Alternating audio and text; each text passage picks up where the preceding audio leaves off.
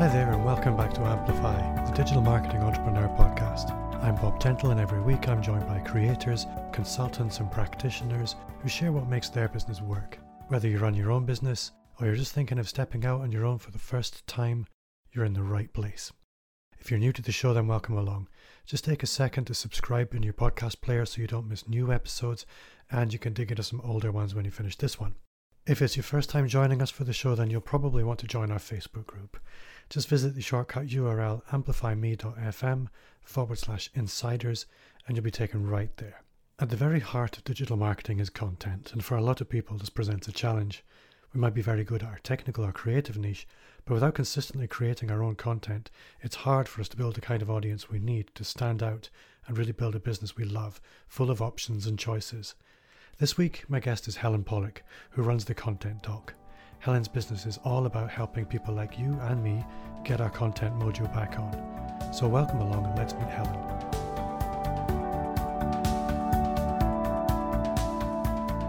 So, Helen Pollock, welcome to the podcast. Do you want to start by maybe just telling us a little bit about who you are, where you are, and the kind of work you do? Yes, of course, and, and thank you for having me. So, I'm Helen Pollock. My business is the Content Doc, and I am a ghostwriter um, a non fiction book coach, and I help entrepreneurs uh, with any written content really. Either I write it for them or I coach them to write better business uh, content themselves. And content is such a broad topic. Is, is there an area you tend to find yourself snapping back to? It's all about writing for me. Um, so that's that's what I, I concentrate on. Uh, uh the trouble is, I'm sure as, as you're well aware, when you're working with entrepreneurs and, and very small businesses, you have to take quite a holistic approach. So I will often advise, I'll find myself advising about all sorts of things, um, often video. People are quite nervous about that sort of thing. Um, and an overall content marketing strategy, but you know, my passion is for, for writing and also for making sure that um, people are able to repurpose content they create and it all links together well. So, I think when I had a look through your LinkedIn profile, mm. um, there's an awful lot of PR there going back a long time. Um, there is. Is PR something you're still involved in? Yeah, I am. Um, the reason I went into PR, uh, and I've worked in every area of the marketing mix over the years. I, I was like head of customer research at Aston Martin for a bit, um, so which is really hmm. different mm. to, to PR. But um, yeah, I went into PR because I love writing, and when I graduated from university, I was looking to find a job where I could write for a living and I went for an interview at the local newspaper because uh, I quite fancied journalism. But actually, you had to run a car, um, your own car, um, on a salary of like six grand, and I just it would have been so tight. Um, I just thought, no, I'm not not up for that. So when I came across PR, because I did a sort of post grad marketing and management course and found out about PR, and I thought, oh, hello, this sounds like fun. It's a way I can make a living from doing an awful lot of writing, um, and and yeah, and I'll be able to survive on on a PR salary. So yeah. And what what was it that sort of sent you off on your own direction, doing your running your own business, a content doc? Because that's a couple of years old now. Was there something triggered you to, to decide, okay, I'm going to do my thing now? Um, I mean, as far back as uh, the early noughties, um, I went travelling around the world by myself for a year uh, from 2003 to 2004. And sort of from that point onwards, I was talking to friends about having uh, what I termed a portfolio lifestyle, where I did a bit of this, a bit of that, and a bit of you know the other um, because I've always been someone who's quite an all-rounder and I like variety and I just wasn't finding that in corporate roles, but actually, I did end up going back into corporate life um, just through necessity, really. So then the big change, the big impetus for change came about when I had my daughter. Um, she's now eight. And when I was on maternity leave, I knew I had no desire whatsoever to go back to my corporate job, and I would have had to have gone back to that full time, and I didn't want to. I wanted to work flexibly around my family, um, and, and being also be in control of my own destiny. So I set up um, Little Dragons, which was a uh, Mandarin Chinese language school teaching Mandarin to children. And is Mandarin something that comes naturally to you? no, uh, it's not. Um, I should say I, my degree was French and Italian. I also speak some, you know, some German, some Spanish, some Portuguese, um, various little bits and bobs of other languages too, um, and uh, some basic Mandarin. But I never taught I can teach like one half term or one term, say, to a primary school after school club, and that's about it. But I employed, you know, people who were fluent in Mandarin um, to teach. Mm. Rather than myself, and the reason I, I set up Little Dragons was I was looking for you know a business idea. I was teaching some primary school after school French, uh, and I kept hearing on the radio, oh, blimey, um, you know, where this country is losing out economically because we don't have enough Mandarin speakers. You know, there's a massive gap in the number of people who speak Mandarin, the people we who the number of people we need to speak Mandarin, and no one seemed to really be offering primary school Mandarin, and it's at primary school where we need to start learning languages um, for neurological reasons. Um, and no one seemed to be doing that in a sort of fun and lively way. So I thought, I'm going to do that. So I worked with um, a Mandarin teacher to create a, a course program, and, um, and and off we went. And obviously, you're not doing that now, are you? No, no. Um, it was about five years um, that Little Dragons was going for, and it just wasn't profitable enough. Um, I tweaked that business model every which way. Um, so initially, it was aimed at primary schools. Um, it turned out that parents didn't want to pay more than a couple of quid, really, um, and also it was really hard to get Mandarin teachers who are great teachers. I guess they're all in demand as well. They're in demand. They can charge more, um, and then yeah, there isn't you know the appetite from the parents to to pay more than they would pay for say French or Spanish, where teachers are ten a penny. Yeah. Um, so then I created an online course with a brilliant teacher, um, but I just wasn't I wasn't getting the numbers still. Um, so I think you know maybe it was a, a, just a bit before its time, or I'm not sure. But then there were there were a few things that happened um, in 2017 which just made me think, oh blimey, I'm so tired of this, and I feel like I've I've gone as far as I can. And so I thought, well, you know, I've always been doing some PR stuff on the side um, of Little Dragons. So, you know, whether that was working part time for a PR agency at the same time or just working, uh, you know, as a freelancer. Um, so I thought, uh, yeah, the time has come. You know, there's so many things happen. It was kind of like, I don't know, you feel like this, this is a sign. yeah, um, I, th- I think sometimes stopping a business is the hardest thing it's it's quite easy to start a business, and, yeah. most people never stop unless they simply fail. So making the decision to to not do this anymore is is quite a hard thing. It is because it feels it feels like a failure, um, and and that's really hard. But I do not, uh, sorry, I don't um, regret a single moment of those five years because I learned so much about business um, that I've been able to take forward, and kind of where I am today is a direct result of many of those experiences with Little Dragons. And the other thing is, I know that my company taught thousands of children Mandarin Chinese during that time. Mm. And some of those children will go on to, you know, will carry on studying Mandarin.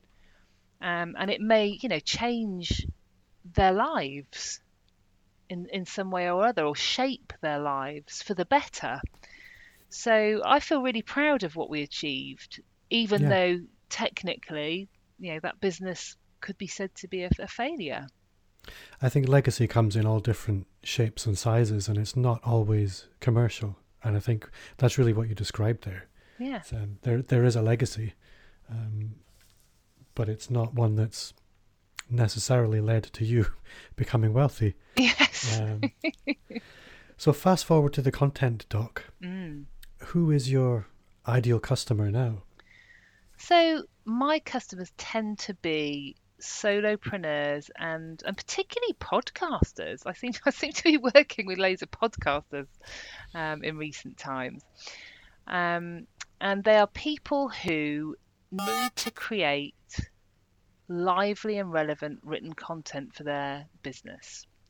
So I'm a ghostwriter. Um, so I write uh, business and non-fiction books for my clients or there are people who want to write a book but want to do it themselves, but they need some support. So I act as a book coach for those people, and I've got a three month program and a six month program depending on where they are and, and what they need. And then um, I, I still you know do some writing of um, articles, blog posts, etc. myself if that's what uh, clients need. And I also coach um, people to write their own written content because there are, I think that is a, you know, there are people who want to write their own stuff who aren't happy to um, give up their own voice, I guess. Uh, and just need some support and accountability and, and help to particularly I, I find structure is often the biggest problem that, that my clients have it's coming up with a structure to create that lively, relevant content consistently. I think, yeah, the content creation process is very difficult for a lot of people. It's Mm. having a process for sort of categorizing what your topics should be Yeah. and then consistently generating and capturing ideas. That's the hardest part. But once you've done that, the execution on those ideas can also be equally difficult for some people. So, what sort of processes do you bring to, to that kind of work? So the first thing is that, um, and it's the same for books as it is with you know an article or or even a blog post, uh, or even a social media post. Really, you need to do your research before you put pen to paper or perhaps finger to laptop more these days. Um, so you need to be absolutely crystal clear who you know who your audience is you know, who are these people what are their problems how do you solve them um, and even you know what what what sort of trigger words are going to appeal to them um, and you I always go through the um, I've got in fact I've got a mini course a free mini course uh, called the Content Structure Buster. And I love free courses. indeed, uh, and I can I can give you um, a link to that. I'd be delighted for your listeners to um, to have access to that. Um, I will definitely share that because I think this is such a common problem. yeah, That sorry, I'm inter- I'm, I'm I'm interrupting. don't I, worry. I got excited by the word free. I, I totally hear you. I'm like I'm from Yorkshire and have mostly Scottish blood, so that word excites me too. so you you were at trigger words. So, so I was at trigger words.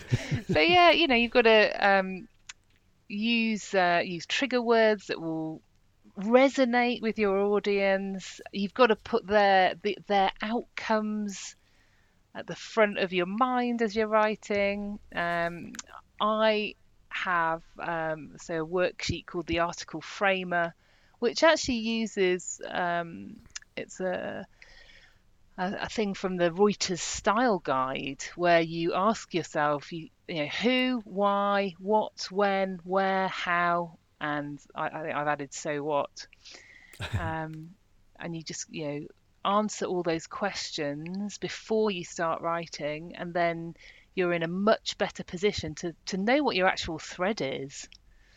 Because um, I think that that's whenever whenever you're writing a story, you're always looking for your angle. You know, what's my angle going to be?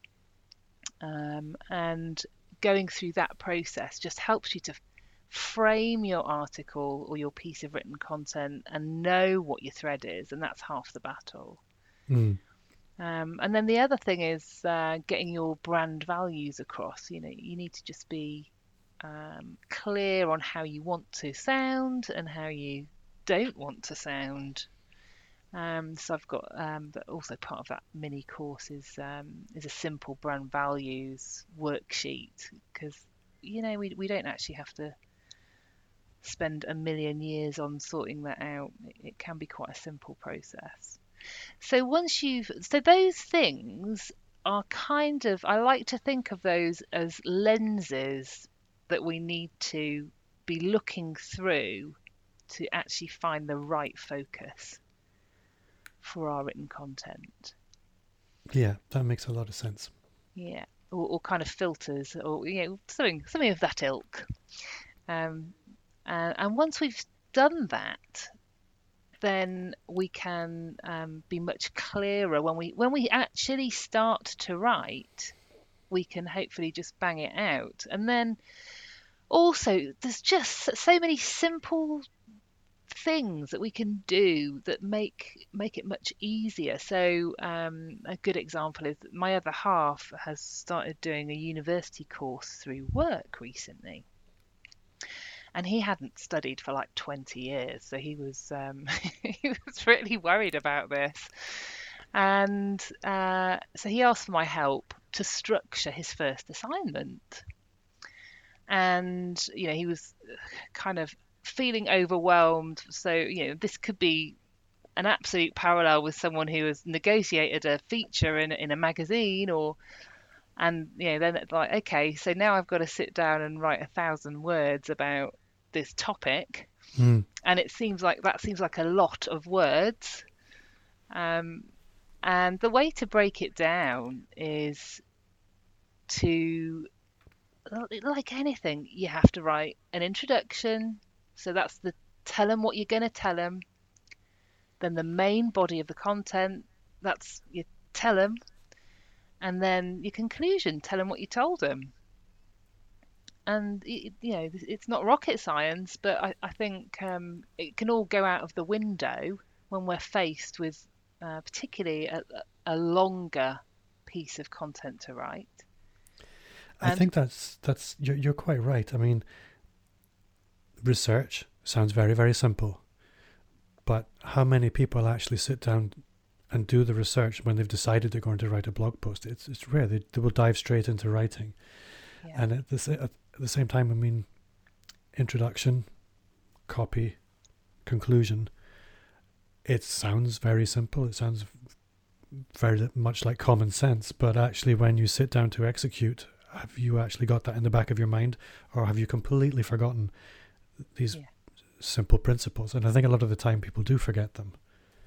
I think so too. And and then you know, so if you've got say your introduction, your conclusion, and I don't know, you know, choose a number of paragraphs in the middle, and then you can break down. If you break down your word count and think, well, I need to be hitting approximately 200, 250 words in that paragraph, and and for each one, I think that's you know breaking things down in a simple way is such a help. And I know it it um, it really helped my other half with this uh, with this tricky assignment. And not only that, but um, a lot of his uh, cohort, some of his peers on on the course, were also struggling, and he mentioned you know, that particular tip to them, and and that also, you know, they, they thanked him and said that had really helped. So, Mm. well, those you know some of these things, as you say, uh, seem simple. Actually, people don't really do them, um, and you know, and that's as a as a professional writer. You know, if I was sitting down to write something, I'd always do my research first, and then you can, you know, knock it out. But you don't want to be writing and finding yourself, you know, thinking, "Oh, crikey, I don't know where I'm going now. Where am I? Where's my thread? Yes. Where's my thread gone?" So, one of the things you spoke about is that there's a bit of a trend in working with podcasters, and I imagine that's sort of knocking on the door of people like YouTubers and things like that as Mm. well. It's people who regularly create non-written content. There's a a bit of a buzz going around the the digital marketing industry around content repurposing, and that's I guess nothing new. I think it's just finally starting to hit the mainstream that if you produce one piece of content, that should really trickle down through lots and lots of different formats, micro formats, and, and things like that. So, what are some of the common challenges that you see people like podcasters, and I assume people who produce video are the, are the same, and what what do you bring to that? I guess.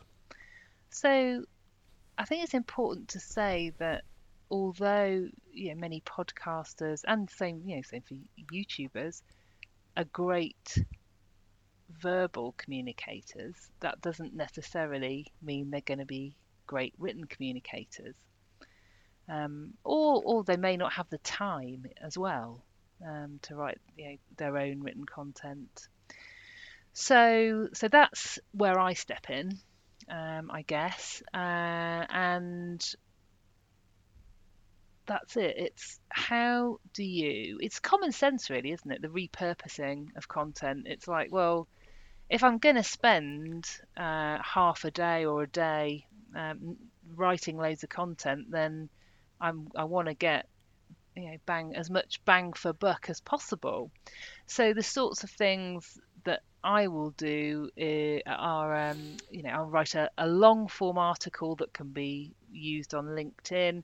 I could create a shorter blog uh, blog post format, a form for the the person's website, um, and then you know you, you'd create social media a series of social media posts off the back of it, pointing people to you know wherever the the client needs them to be pointed to. Um, so and obviously you know you'd want to be doing something like that for every podcast episode. Um, so yeah, and it's also it's it's looking at the content of a podcast episode and thinking, you know, how can I? What are the headlines here? Um, how can I make something that's really snappy? So I don't know, five things you need to know about X, or you know, and and then how can I use those things? So, but yeah, for me, as as someone who's who's worked in marketing and PR for, for decades and and who writes for a living, it's kind of second nature for me to be able to view content of any kind and pick out the headlines quickly and easily. And it's not quite so easy for others. Yeah.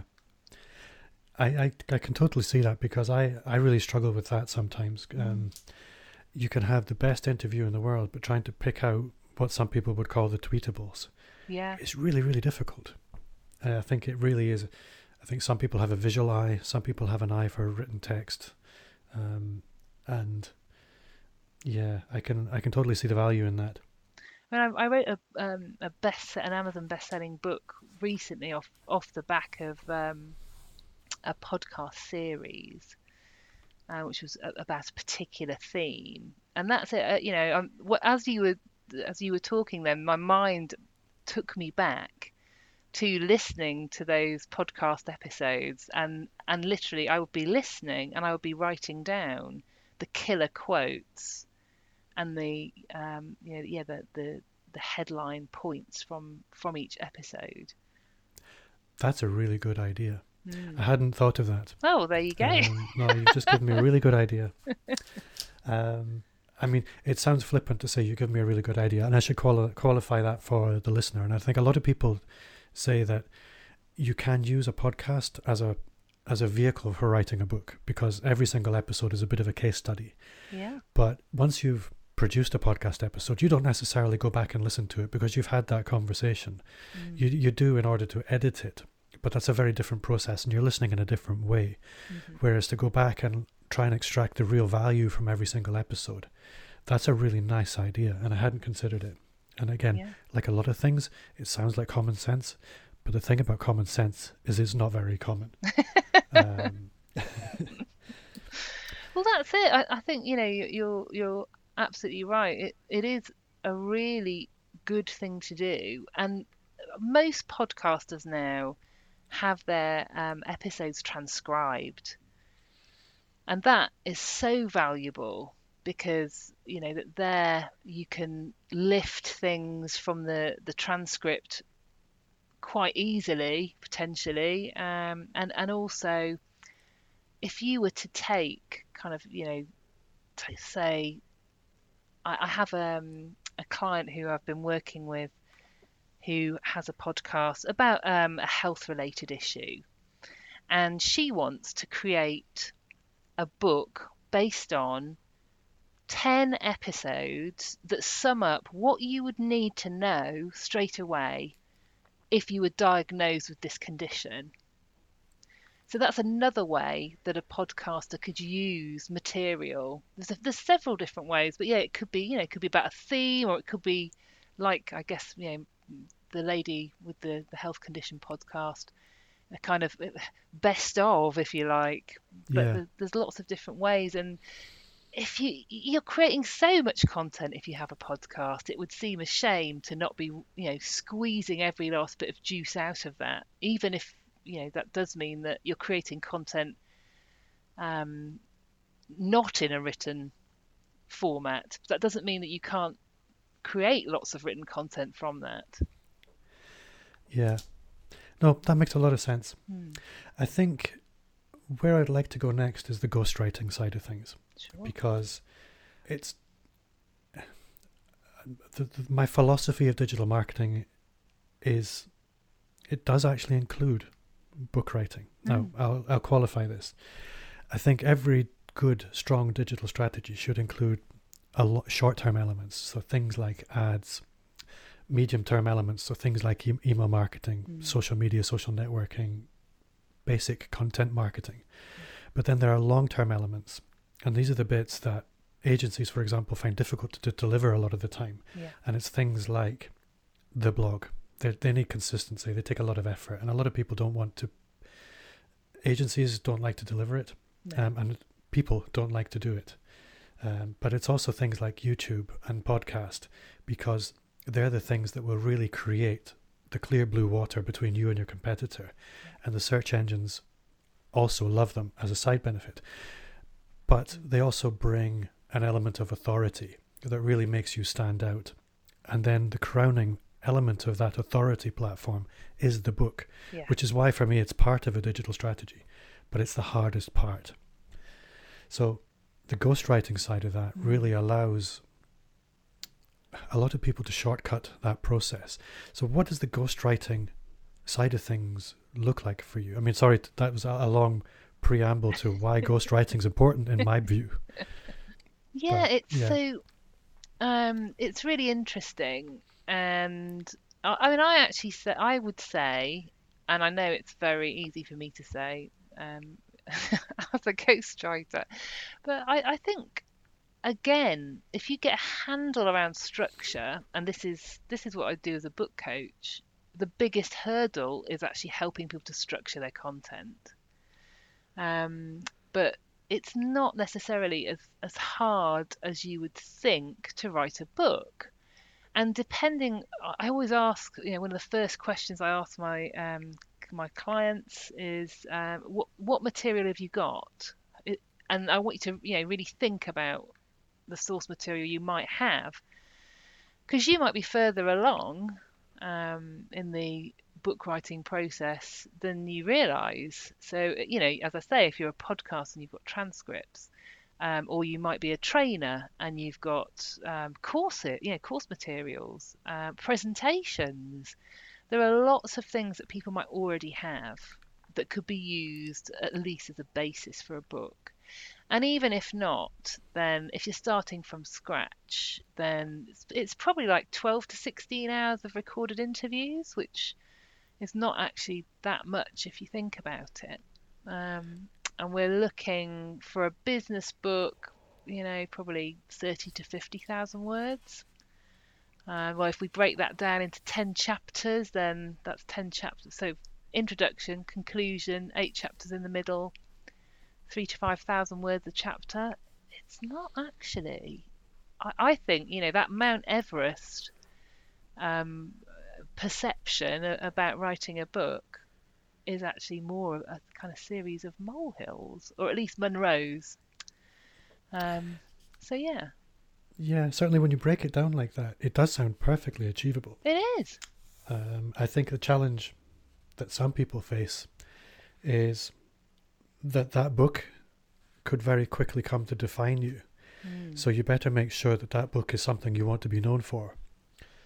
Or, um, or you um, could always write another one. Um, yeah, I guess so. that moves along as you do, because you know no one. I, I wouldn't worry too much about that because I, I know what you're saying. Because once you've got a book, it's going to be in circulation for years, um, and people pass books on. I mean, there's there's there's no other form of content where you know people would you know almost indefinitely pass your book on to others.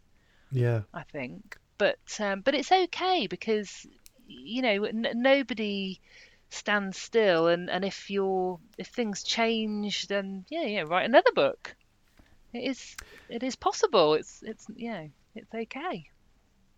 So the writing the book is one part of the process, mm. but once it's written, you actually need to do something with it. Uh, ideally, have it published or publish it. Most people these days, especially sort of around the business books, unless you're a, quite well known and have a large audience, you're likely to go down the self-publishing route. Do you have any orientation for that? What what that might look like for most people?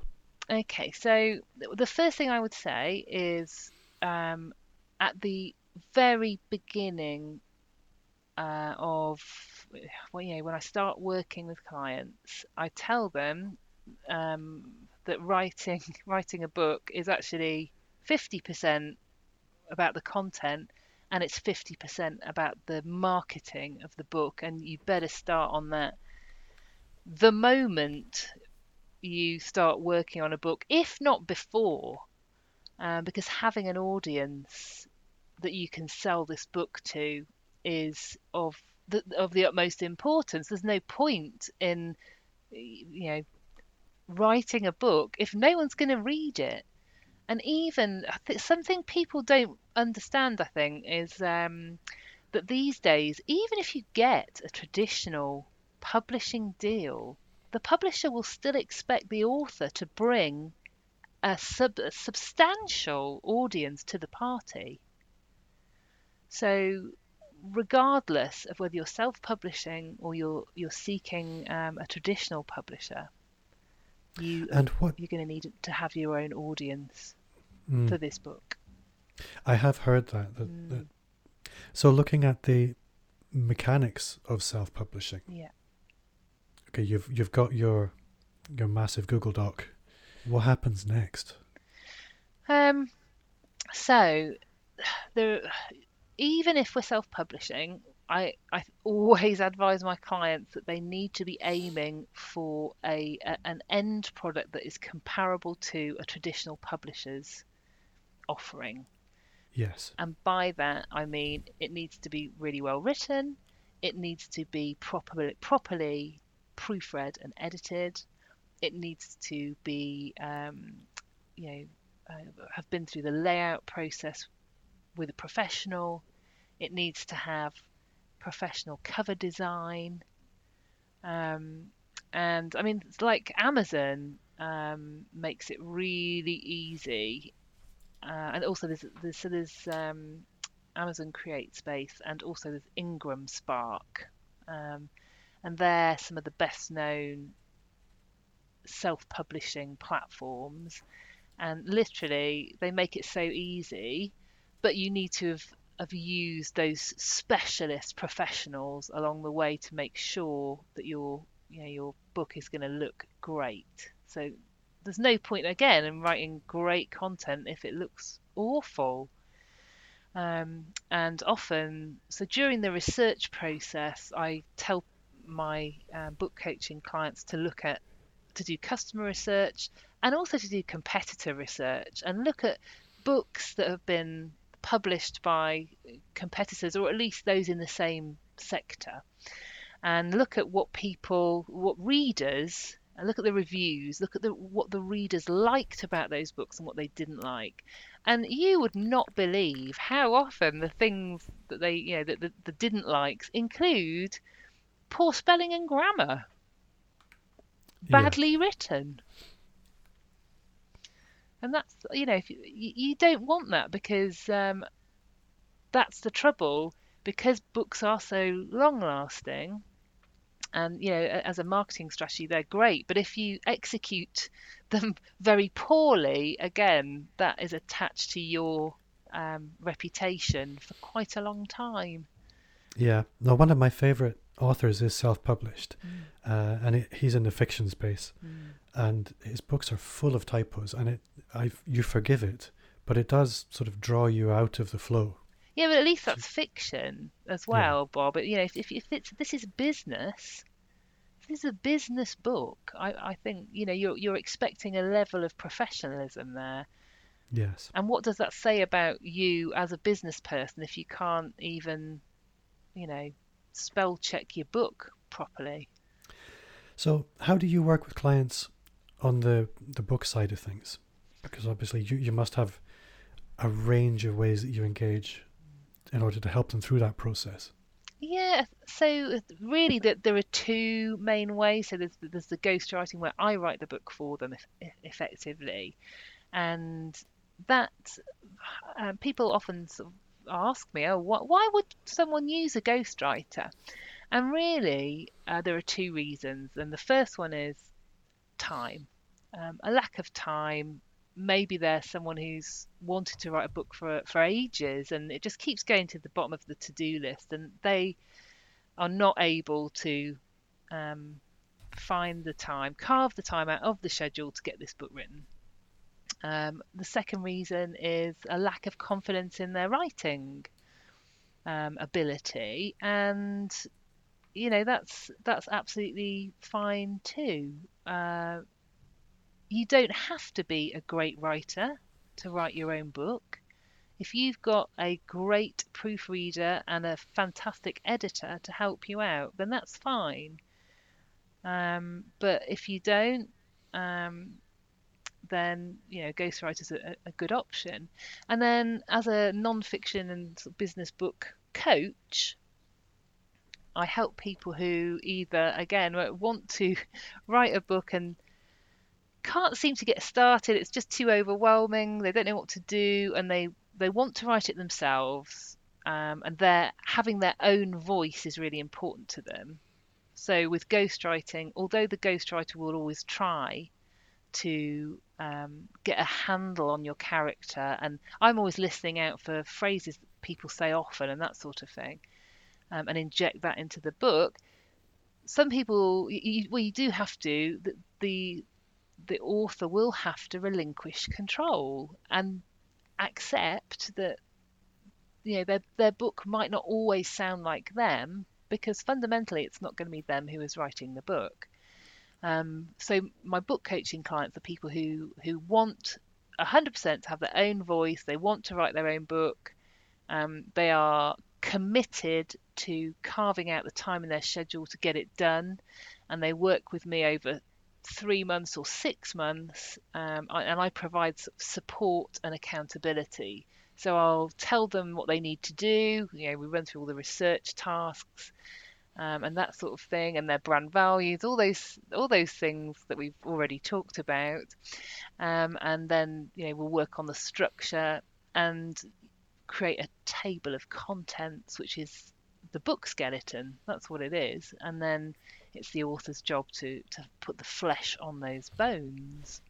And I get my um, clients, whether they work with me as a ghostwriter or a book coach, my job is to get them to a final draft manuscript that can then go on to a proofreader and editor and you know and go start going into that um, publishing process so that's what i do really right again very very structured yeah like. so, absolutely but i can be flexible and I, I think you know because some people come to to me and they they haven't started writing. But I had, uh, and I'd always thought those were my people. But actually, I had a lady come to me earlier this year who had started writing and, in fact, was about halfway through, but was just worried that um, she was struggling and needed needed some help. And um, so I, I helped her, and and that was really interesting because actually my program was flexible enough to accommodate her needs, even though she was part of the way through. So that was that was good to know. So we've spoken quite a lot about what you do for your clients, mm. and I think I've wanted to probably focus on that more than I normally would because I think what you bring to your clients, a lot of my audience will or should be very very interested in it. Mm. Um, what I'd like to understand a little bit about is how you market your business because I have to uh, sort of it, it's one one of the common things I like to understand is how people find their clients because it's mm. so varied. So how does that typically work for you? I mean, it, most people, it's either word of mouth or a result of their content marketing or search or or they run ads what does that typically look like for you? So, um, in a in a classic case of physician heal thyself, uh, and I bet I'm not the per- first person to say that either on this podcast. Um, no. I'm a you know I'm a career marketer, uh, and I have historically been very bad at marketing my own business. And uh, I think the reason for that is is just confidence. It's you know it's to involve me putting my head above the parapet, and that's just an un- uncomfortable place to be. Um, but I have embraced my fear this year and I, have started putting out um, short videos on LinkedIn. I chose LinkedIn as my platform so prior to that, it's been purely word of mouth. But I've started putting out these uh, videos on LinkedIn. And I also, um, and this was interesting, I met up with a competitor a couple of months ago. She works in a, a different area of the country, so she's a bit more you know, south than me. I'm in Leamington Spa in the Midlands and she's been a book coach for years. Um, and she's also a, an author in her own right, but she's not a ghostwriter. So there is some overlap, but not total overlap in, in our um, services. But she told me that um, she got most of her uh, book coaching business from face to face networking, which was really surprising to me because I thought that what we did was pretty niche and I wouldn't have expected that to be the case. So I've also started networking um, and I'm going to stick at it. Um, so I, I these videos are my lead magnets that I've created um, off the back of those are proving to be quite successful in in helping me to build an email list and my goal for 2020 is just to keep growing the email list, um, creating great content, repurposing it as much as possible. Uh, and um, yeah, that's kind of uh, that's my plan. But I've had just also I I um, completely sort of uh, recreated really my LinkedIn profile in summer this year. And um, following the fabulous John Espirian's guidelines, I'm sure he's he's probably familiar to your um, to your listeners, and if not, he should be. Some of them, I think he's somebody that I do need to have as a guest because I'm very well aware of him. But yeah, I think many people aren't. He is so amazing. He's a he's a technical writer, but um, he yeah gives great advice about using LinkedIn to market your business. And all, all, all I did was yeah, kind of rejig my LinkedIn profile um, using John's recommendations, which are you know he gives freely as a as a PDF document, and um, I had leads off just off the back of that. That was before I even started putting content out there. Wow, I need to go and have a look. Yeah, definitely. Um, and then starting to put out those videos. Uh, I'm, you know, I'm getting several hundred views over. Um, LinkedIn is, is my primary social media channel, and then I pop it on my Facebook page as well, my content doc Facebook page, um, and my and my personal one actually. But um, yeah, and yeah, people are uh, getting in touch. I've got loads of leads. Uh, yeah, my, my yeah, my pipeline's never been so um, so busy. Very nice. so 2020 is so, looking good. Yeah. Well, I guess my last question would be there are lots of services that you've spoken about, but what I usually find in any one business, and this is really a point of curiosity for a lot of people, but they never ask. But of all the revenue streams that you have, which one is it that tends to be the one that just pays all the bills? Oh, you're you're gonna you're gonna love this one. Um, it's something I haven't actually mentioned at all. you didn't have to be honest. I know. It's so um, a lot of the people I work with are property people. And actually, at the moment, I randomly manage a serviced accommodation property for somebody, a couple of them actually. And in terms of reliability of the money that's coming in, because I've been doing that for like three and a half years. Right. At the moment, that is the thing. That's almost a separate business, really. Which is almost a separate business. But having said that, the other than that, it's my book coaching. It's, right. From of of the things we've talked about today, it's the coaching that that brings the money in, because um, it's one of those services which I've created an awful well all the content up front and that gets emailed out regularly to people who are on the, the coaching programs. And then above that it's you know it's a video call or two a month and then you know there's some email toing and froing and me having a review of things but, but it's all quite strictly defined the parameters of that interaction are, are um, quite strictly defined so it's getting away from trading time for money, and that's my ultimate goal. Uh, yeah, I think that will resonate with a lot of people. So, Helen, you've been very generous with your time and very generous with your knowledge. If people want to connect with you, how would you like them to do that? Come and connect with me on LinkedIn. Um, so uh, it's I'm under Helen Pollock, and um, yeah, it'd be great to connect with you. Helen, thank you very much. You've been a great guest. Um, hopefully, everyone is going to get out and start working on their book. Um, you mentioned a couple of free courses. I'll put links to those in the show notes if anybody wants them.